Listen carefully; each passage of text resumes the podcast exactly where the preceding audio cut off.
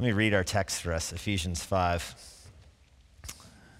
verses 15 through 17, three verses. The apostle writes Look carefully how you walk, not as unwise, but wise, making the best use of your time because the days are evil. Therefore, do not be foolish, but understand what the will of the Lord is. Jonathan Edwards is perhaps my theological hero. Obviously, my theology differs from him in some significant areas, but in terms of sanctification, in terms of taking the mind and pursuing the image of Christ in the mind and playing out what radical Christian devotion looks like in life, he has affected me more than certainly any other author or any other preacher has. If you're not familiar with him, we're talking the mid 1700s here in New England.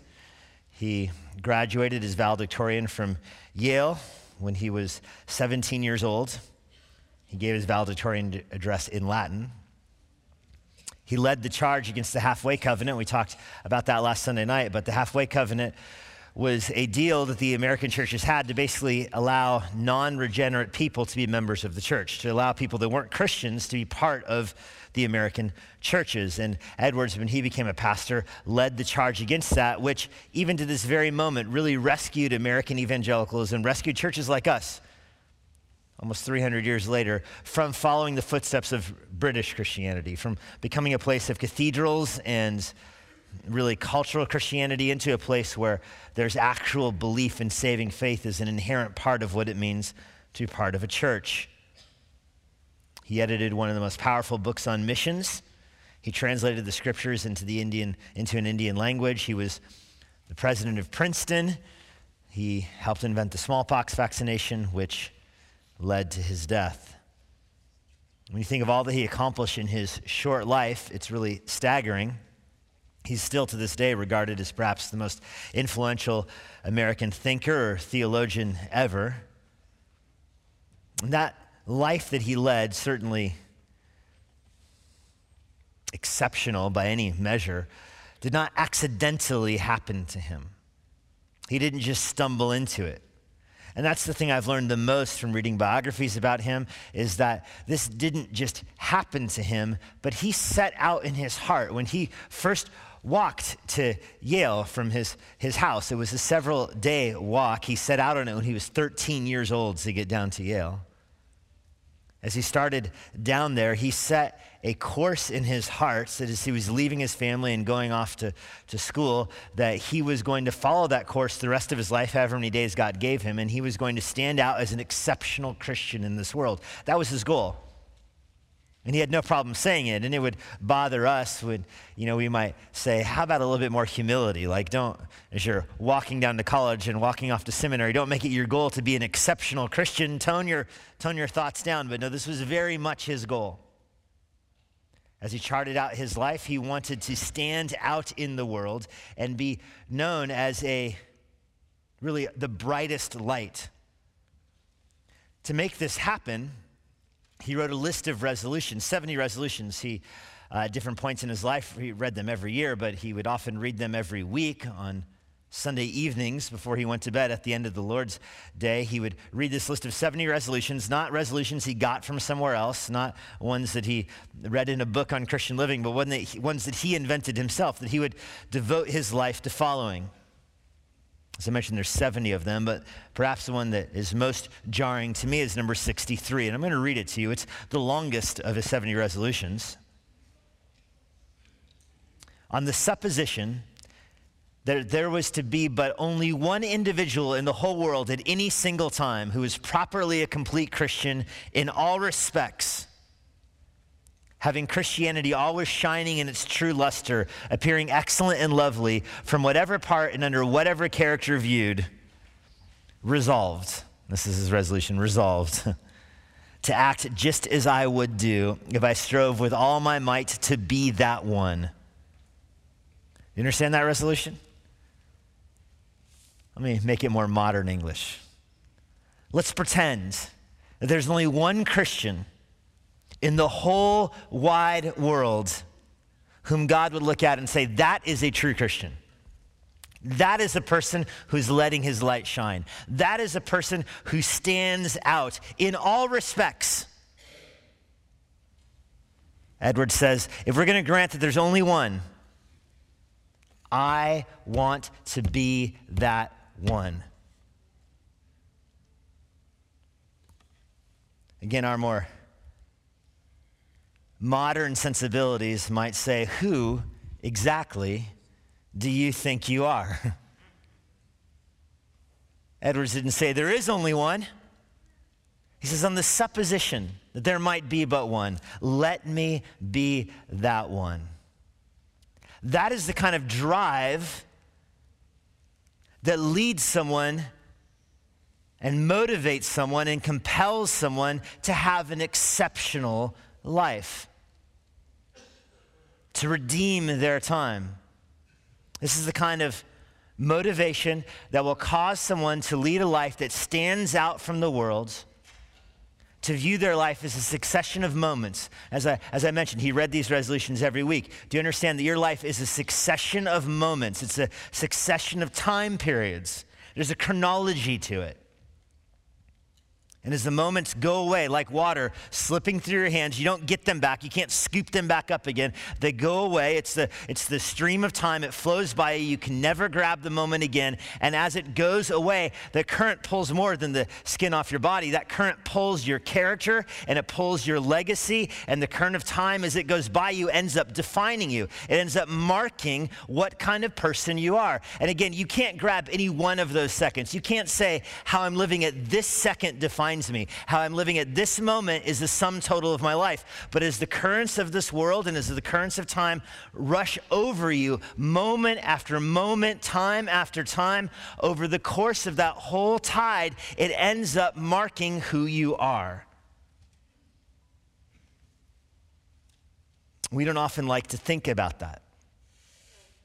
Even to engage in thinking about time and chronology in that respect is to cede our mortality. It's to, it's to concede it. It's to grant that we are not eternal. It's to grant that our, our lives are, in the great scope of eternity, in that sense, insignificant, and we don't want to wrestle with that truth. And yet, the Bible calls us to. The Bible calls us to live a life that stands out, that shines, to use Paul's words to the Philippians, shines as a bright light in a dark place. Let me give you an outline today as we talk about these. I have four daylight savings facts for daylight saving facts. And the bulletin that went out to you titled the sermon Daylight Savings Time. I had my eyes out this morning to see if anyone was here an hour early. But none of you read the bulletin, so that somebody asked, Are you concerned that people will show up an hour early? No, they don't, they don't read the bulletin. We've, we've learned this. My spell check also flagged this, notifying me that it is, in fact, daylight saving time, not daylight savings time. But what do those people know? They don't know anything. Here's some truths about daylight saving time. God has called you not just to redeem an hour of your life, not just to add an hour to your fall, but God has called you to rescue every moment of your life. And this is one of the critical passages in Scripture that teaches you how. There's four facts we're going to draw out of this. First, God cares about how you use your time. And if you get your mind around this first point, the rest of it will fall into place here. The rest of it will, will come together like Legos if you understand this first point that God really does care how you use your life.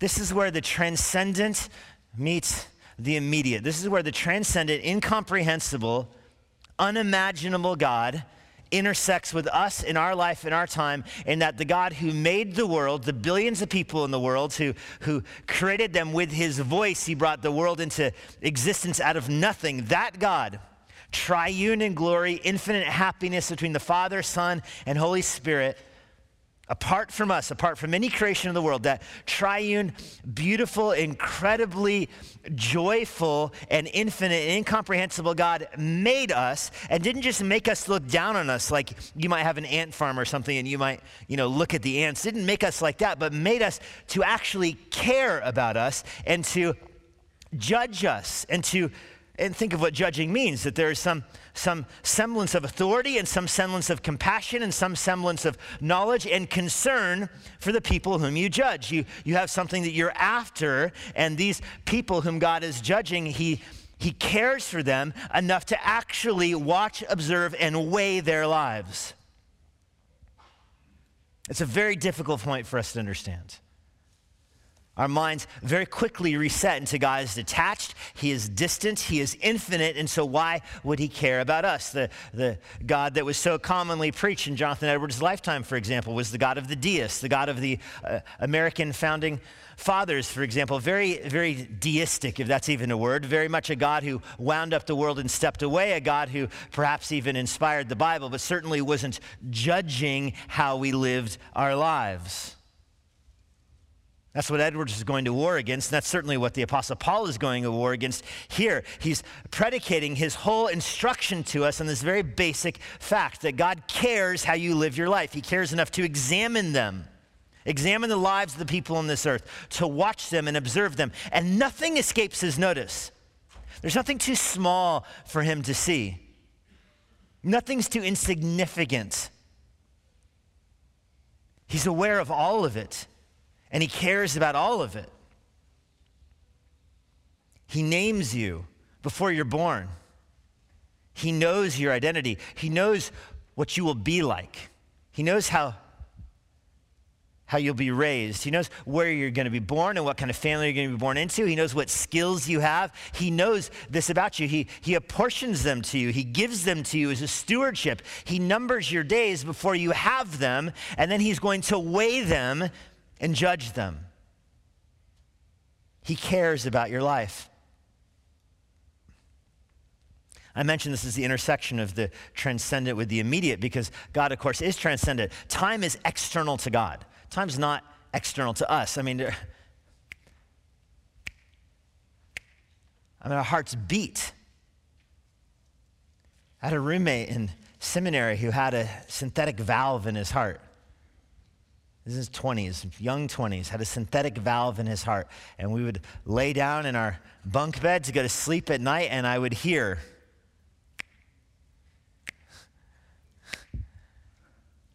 And after the first night, I mean, I slept terribly. And I asked him, How, how do you go to sleep? He was like, oh, You just get used to it. And then he got married, and couple weeks, he got back from his honeymoon. I remember asking his wife,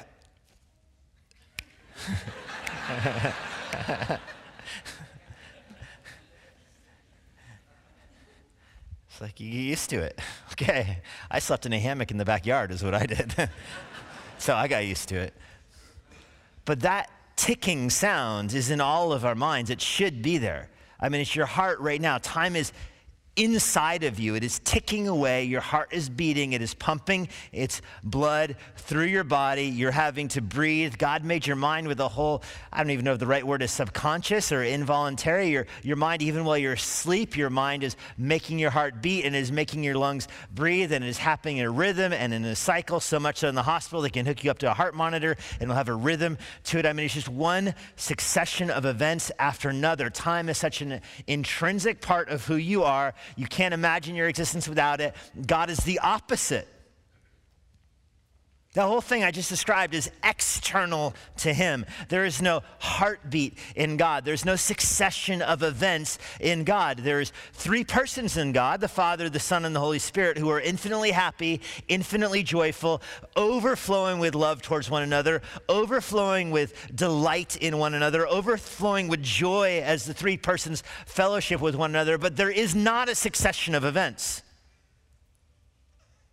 There's just love and light and life. For us, there is just time. And it passes us by. Alex read earlier, our days are like grasshoppers. They're like grasshoppers. My family's doing the cocoons right, right now. You know, we get sent away and we got a box in the mail that says live caterpillars, and we have them, and we're you know, so they're making their little cocoons right now in a little net area in our dining room. And the, the instructions tell us that you have to release them into the wilds before it drops below 55 degrees at night. Last night, it dropped below 55, so we're already in the red zone. Like these. So Deidre and I had a discussion about this last night. Like, is, and, and it says if it's too cold to release them, they can live out their entire life expectancy inside their little captivity. So what's their life expectancy? I mean, a year? I have no idea. But you have to feed them fruit and sugar. And It's like a hummingbird in there, and you have to fr- feed them sugar water. And I'm not going to feed insects sugar water throughout the winter. So that's not going to happen. so, going to release them, I guess. It's occurring to me now that my family is watching the live stream. We have a sick child this morning, so. so they are going to be released. and it's too late to do the live stream at 10:30. I'm realizing this right now. they are going to be released though, and you think we'll wait till a, a more warmer time. What's the difference? What's the difference? Does it live for a week outside or a month outside? I mean, what is the actual difference? It's an insect. Our days are like grasshoppers, Moses says. They're so short. They come and go.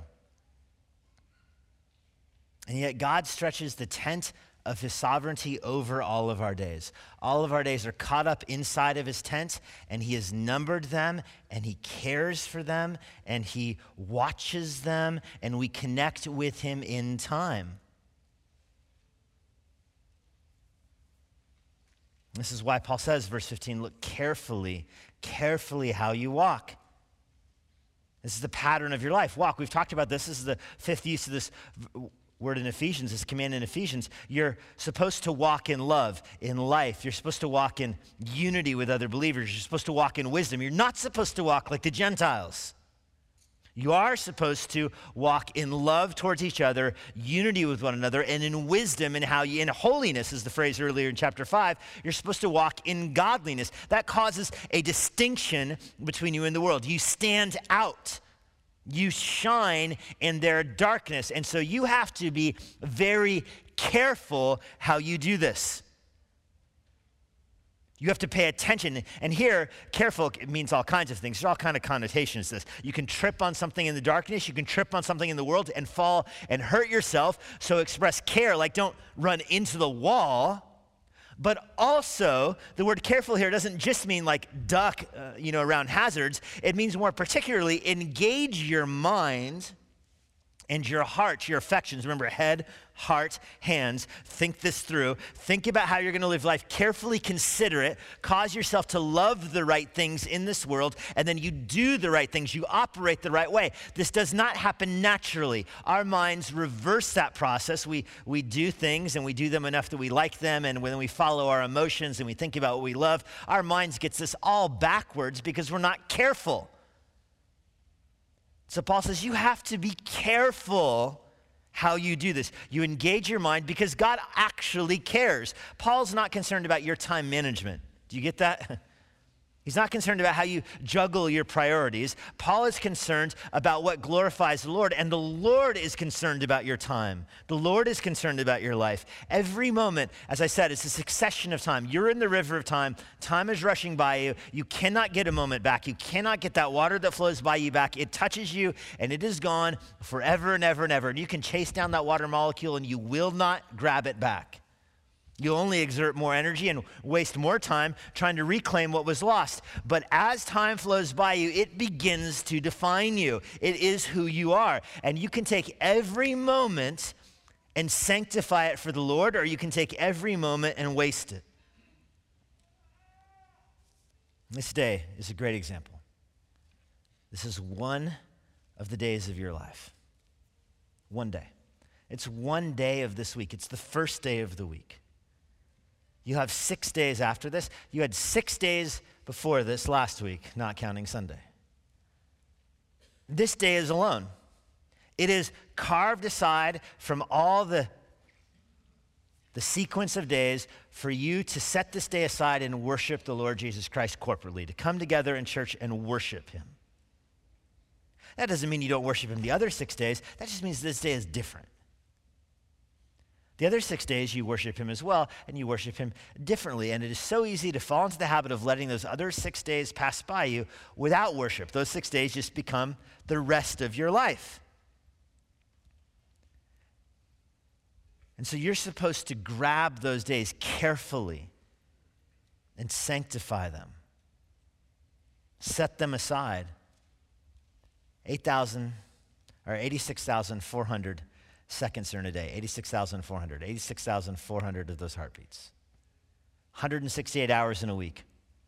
If you live to be 79 years old, I did the math for you, that's 692,000 hours. 79 years old, average American life expectancy. You spend one third of your life sleeping, 450,000 hours you get. 450,000 hours of awake time.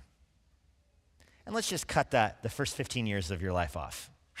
first 15 years, because 15 year old and younger, then you sleep, sleep is so erratic and so much, it makes the math impossible. So from 15 to 75, age 15 to age 75, you have 350,000 hours. 350,000 hours. That sounds like a lot. Think about how many of them you'll spend watching Star Wars movies. You're going to give an account to the Lord for those 350,000 hours. Some will have more, of course, some will have less. You don't know. And that's the point of Jonathan Edwards' resolution to live at this moment if you were the one alive in this moment. Because you don't know if you have the next moment. You're a steward of the time that you have, and Jesus will judge you for how you use it. Your life is on loan from God, and God will call it back, and He will ask you what you did with it. Your life is the rental car. You take it out, you drive it where you want to, and it comes back and it will be examined to see what kind of condition it's in. And God is going to ask, Where did you go with it? What did you do with it? That's something we all have in common. You know, President Trump and President Biden disagree on a lot. You know what they have in common? 24 hours in the day. they have that in common with each other. And once you start thinking like that, you realize, you know what, you have something in common with at least two presidents of our country. You also have 24 hours in your day. Dusty Baker, Dave Martinez approach baseball entirely differently, yet they too 24 hours in their day. The point is, you have time allotted to you, and God is going to examine how you used it. There was a recent study in the United Kingdom of 2,000 office workers that subjected themselves to the study. They had to work in a company that was over 100 people.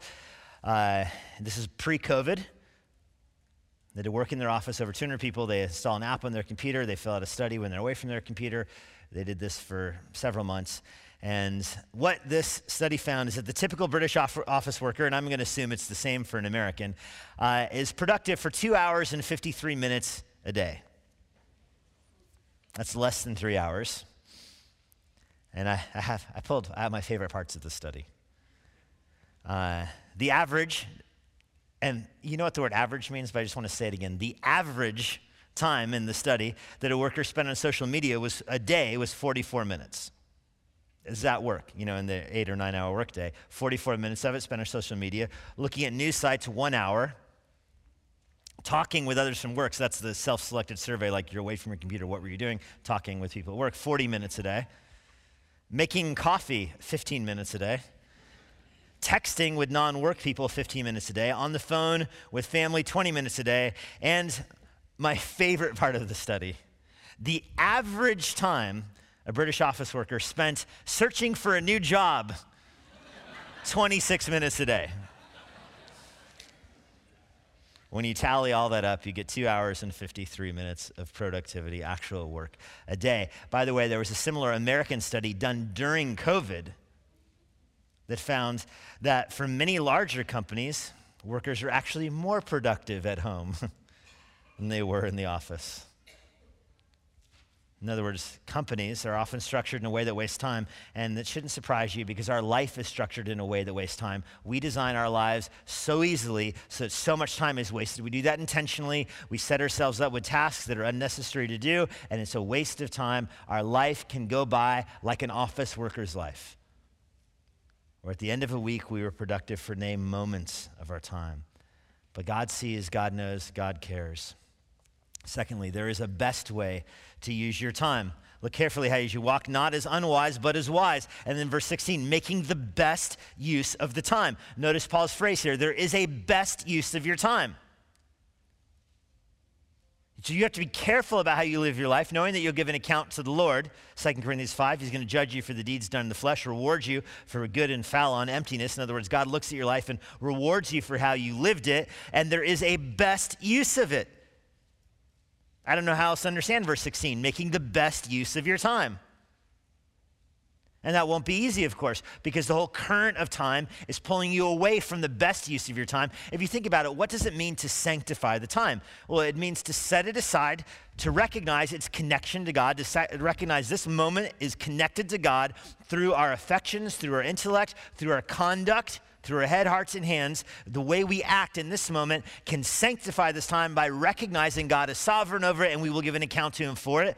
Or this moment in time can be lost to the frivolity of this world by disconnecting it from that eternal reality. By, by saying that, you know, my life is mine and I'm not going to think about God right now. I might believe in Him, but I'm not going to think about Him. I'm not going to use this moment of time in a way that He wants me to or in a way that I'm going to even account for Him. We're the lazy steward. We think that I don't know what time the owner's coming home, but it's probably not going to be now, so I'm going to sit down on the couch.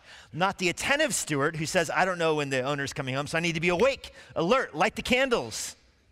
Every moment you're acting like one of those two people. And when you act like the attentive steward, when you take this time and sanctify it, that's the best use of time. Romans 13, verse 12. The night is far gone, the day is at hand, so cast off the deeds of darkness and put on the armor of light. Wrap it around you. There is battalion wear, there's, there's wartime clothes that you put on yourself. It's the armor of light so you live in a dark world.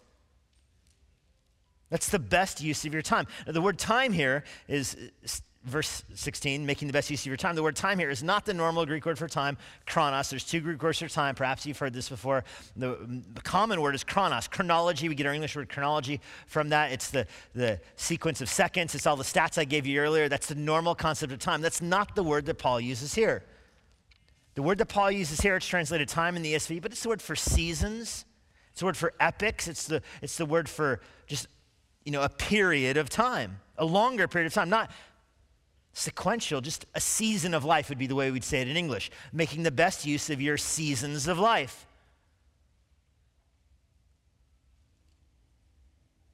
You think about your life in seasons? Somebody challenged me before I started college as a brand new believer to live my time in college knowing that I'm not going to get those four years back to live it completely for the Lord. So when I graduated college, I will have shared the gospel with everyone I wanted to share the gospel with. I will have taken whatever stands and whatever classes I want to take. I'll have given my all in sports. If it's where I was in soccer, that I would give my all in soccer, so I would never look back at that as wasted time. That I would never look back at any evangelistic opportunities wasted time. That I would pour it all out, knowing that it'll be over in four years and I can reset with something new. I'm very grateful for the person who challenged me with that because you can apply that thinking. It's so easy with school because there's a set start and a, start, a set finish, but every season of your life is marked out like that. Make the best use of your singleness. Recognize that your singleness is here for such a brief period of time, perhaps brief. And by the way, all periods of your life are, are brief. You know what I mean by that? You may be single your whole life, but in the eyes of the Lord, you will be single for such a brief period of time here on this earth. Make the most of your singleness. Make the most of your early marriage before you have kids. You're married, make the most of that year or two before you have kids or however long if the, if the Lord delays it. Make the most of that time period. No, you're not going to get it back. Make the most of the time where you have the little ones at home, because it seems like that's the longest time. but it's a season of life you have, and it's, it goes by so quick. And it's so tempting to fill it with other things. It's so tempting to say, I need to find my significance outside of this little moment of time right here, outside of these little kids the Lord has given me for such a brief period of time. Let me find another way to find my significance in life and experience it that way. Make the most of your mid career, knowing that God has placed you in a position in your life now with, with income and whatever, and, and opportunities and difficulties. You have this for such a short season of time. Don't waste it on yourself. Make the most use of your time as an empty nester. Your kids are gone, they're off at college. You have a, a new season in life. Make the most use of it. You're not going to get it back. You're not going to get another chance. Just like you won't get another chance at college, you won't get another chance at that season. You have your health and you have your, your strength and you have your, your money and you have time. And oftentimes I'll hear people lament that. No, it's a, it's a rare opportunity. God's given you this unique season in your life. As you get older and the health difficulties increase and caring for parents and all those things increase, make the most of that period of time in the same way you do every other time. Make the best use of phrase I've heard Tom Joyce using a, a lot in some in books he gave out. Make the most of the last few laps of your race. You've got a few laps left. Make the most of it. Your life comes in stages. Grab them up. Make the best use of it. Now, this phrase, make the best use of it, I, it's, I don't like that translation, make the best use of it. It's the Greek word for redeem, is the word. That you're buying it. It's something that is given to you, but it's going away, and you've got to buy it back. That's the word for redemption. You can say make the best use of it because I mean I guess that's a, a, fair understanding of what the idiom means. It is an idiom. You're supposed to, we say it in English, redeem the time. Think about what that means when you use that idiom in English. I'm going to redeem the time. You redeem coupons, you, you, are redeemed. Your life should belong to the Lord. You sold into slavery of sin and the Lord redeems you out? You've been redeemed. Well, your time needs to be redeemed. How do you redeem your time? Well, you sanctify it and you set apart the love of Christ in your heart. You buy that time up. Your time is for sale. You buy it, and you buy it not to save it. You cannot save time. If you buy it to save it, you will lose it. The way you buy time up is using it at the moment, not letting it pass you by. You think, I'll buy this time tomorrow. That time's not for sale tomorrow. It's like the housing market in Northern Virginia right now. You see a, the sign go up in front of the house. You're like, oh, that, that might be a nice house to buy. Let me look at it tomorrow. You drive by tomorrow. Sold. no trespassing. I didn't even get to put in the address in my search engine. Your time is like that. The house is on the market now. You can use this time now. And if you wait until tomorrow to use today's time, it is off the market. Psalm 90, verse 12. Teach us to number our days so that we may gain a heart of wisdom. Do you follow that verse? Teach us to number our days. And you say, well, only God knows the number of our days. Then what is Moses talking about? Number your days. View your life in seasons, view your life in a sequence of events. Number them up count them up, and live them out for the glory of God through a heart of wisdom. Calvin on Ephesians 5 gives way to one of his, I think, the most powerful word picture that Calvin used. All of life in a theater before the glory of God. It comes from Ephesians 5. It's this idea that you are in a theater and that God is the audience. and your life is played out on the stage. You're not the lead role in the play. Do you know this? You're not the lead in this play. The Lord is the lead in this play. The world revolves around him. And we have supporting roles to play. so you might be a prop. you might have a few speaking lines. You're coming in and out. And so ask yourself, what kind of supporting character are you going to be? Are you going to be the kind of character that angers the rest of the, the cast? that you cause hurt and heartache in your few moments on the stage? Are you going to be the kind of character that brings joy to the cast? And uh, specifically, what's the point of the play? To bring joy to the audience. In this case, the audience is God. You're going to live your life before Him, knowing it's so short. You have just a walk, you have a cameo here. You're walking across the stage. Are you going to make the most of it? Or are you going to squander it? I think you can extrapolate that to more American time. Calvin's writing, and you know, he was familiar with the theater, of course, but he's writing hundreds of years before movies.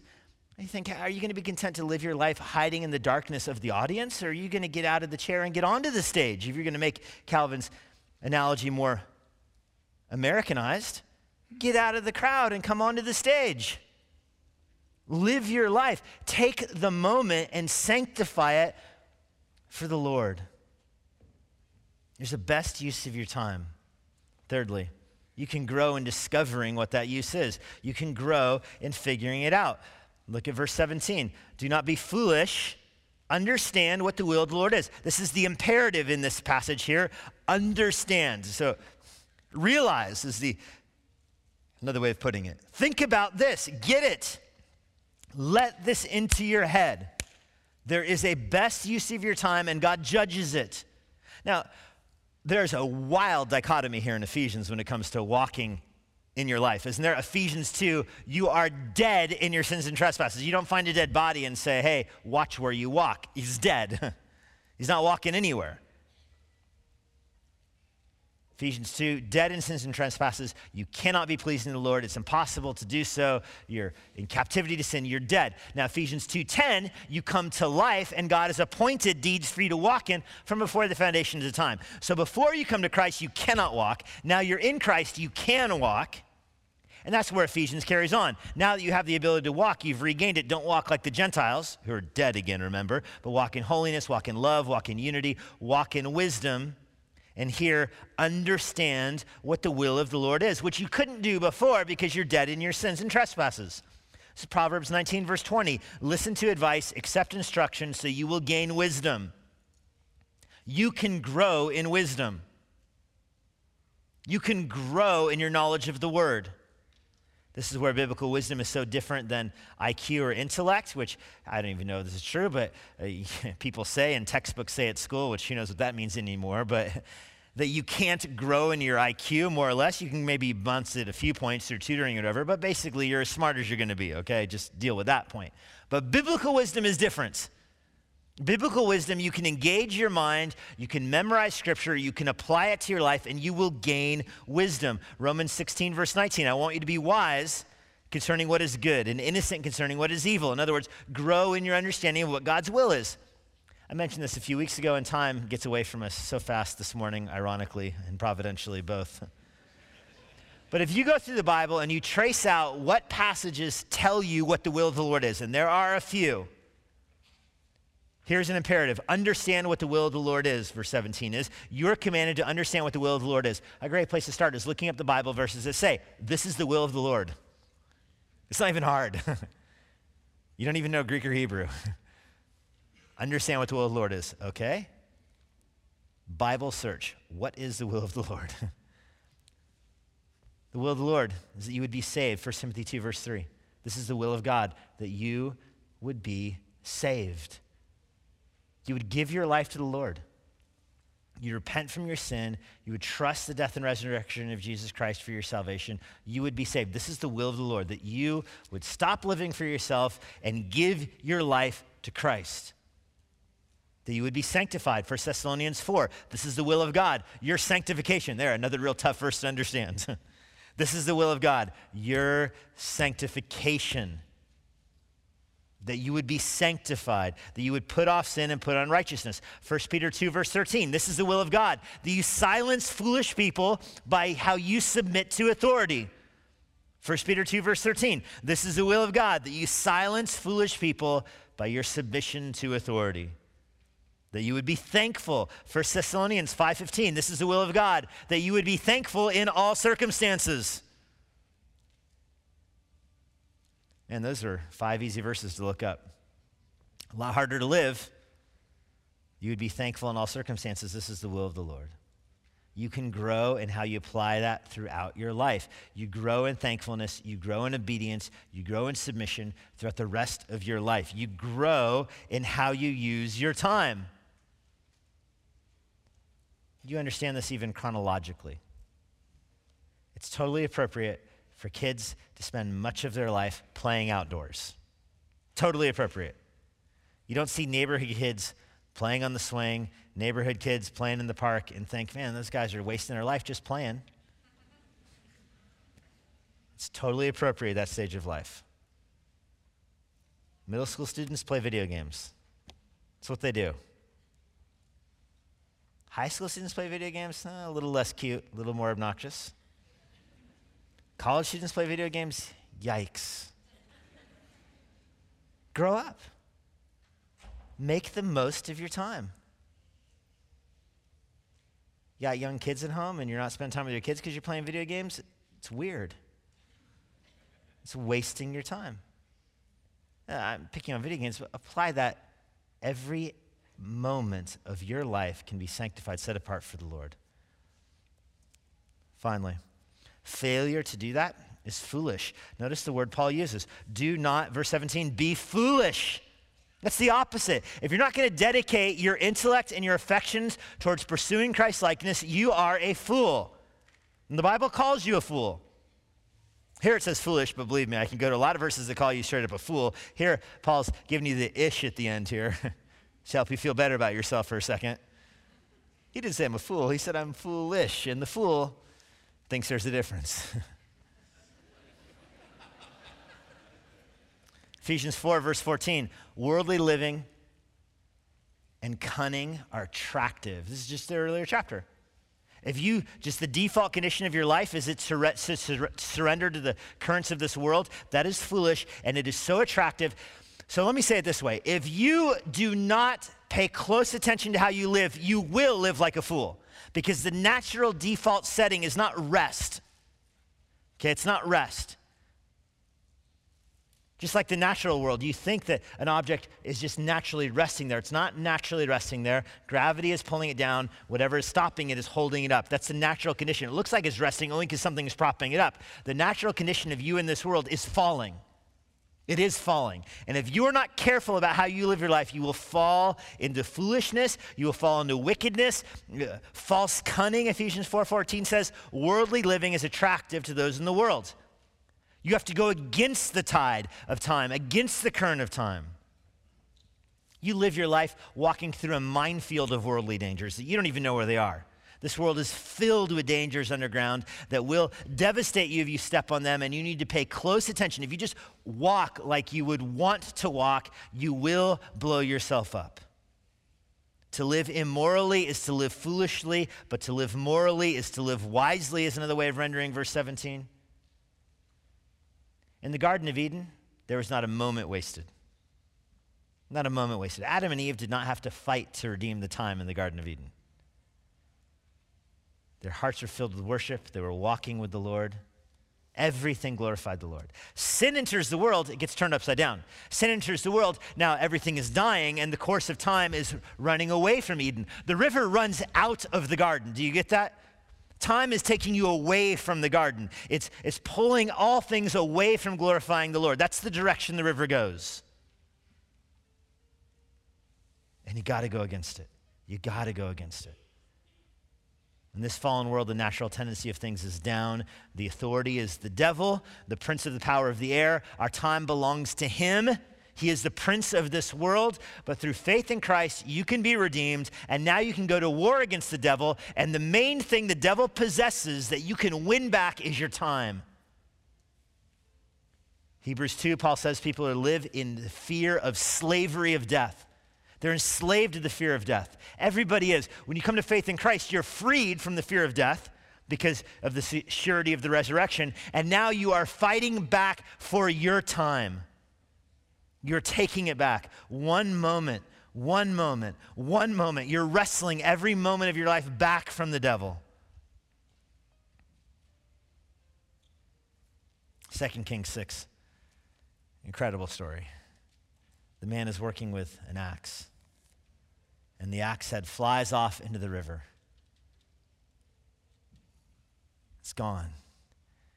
And he turns to Elisha the prophet he says, My master, my master. And it's broken. It's like an incredibly heartfelt weeping. Second, Second Kings 6. My master, my master, the, the axe head was borrowed. And of course, you remember the story. Elisha floats the axe head back to the water, fishes it out, and the man's burden is released. When you stand before the Lord, 2 Corinthians 5, he will judge you and reward you for the deeds you did in the flesh. Both good and empty, meaningless. As you look at your life, don't waste it. Don't let that cry in 2 Kings 6 be your cry.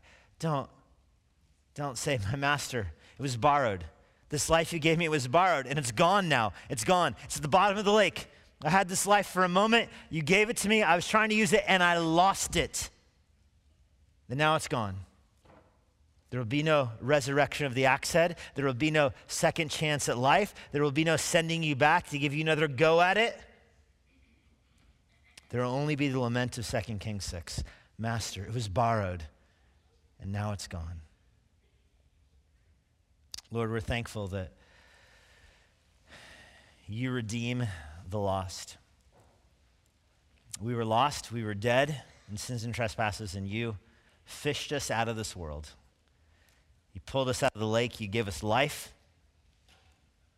and light and love towards each other.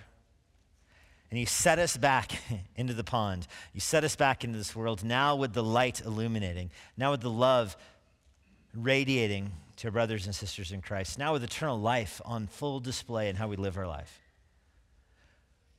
But don't let us lose what you have bought. Give us self control, give us discipline. Give us the mindset to pursue you with energy and integrity. There be but one true Christian in this world. Let it be me. Let that be our desire. Set us apart for your good purposes so we will not waste a moment. We all have different abilities, we have different families, we have some of us raising little kids, some of us with no one at home, some of us in college. Wherever we are, Lord, grab our life and let us use it completely for your glory so we stand before you without regret we stand before you with a smile on our face and we hear, not it was wasted, but we hear, well done, good and faithful servant. Enter into the rest of your master. We long for that day. We give you thanks for it in Jesus' name. Amen. And now, for a parting word from Pastor Jesse Johnson. Thank you for joining us today. If you're in the Washington, D.C. area, I would love to see you at Immanuel Bible Church. Our service times and church information are on our website at ibc.church. For more information about the Master's Seminary and their Washington, D.C. location, go to tms.edu. I hope this resource has been a blessing to you and it helps you seek the Lord daily, serve others around you, and share the gospel of Jesus Christ with boldness. May the Lord bless you.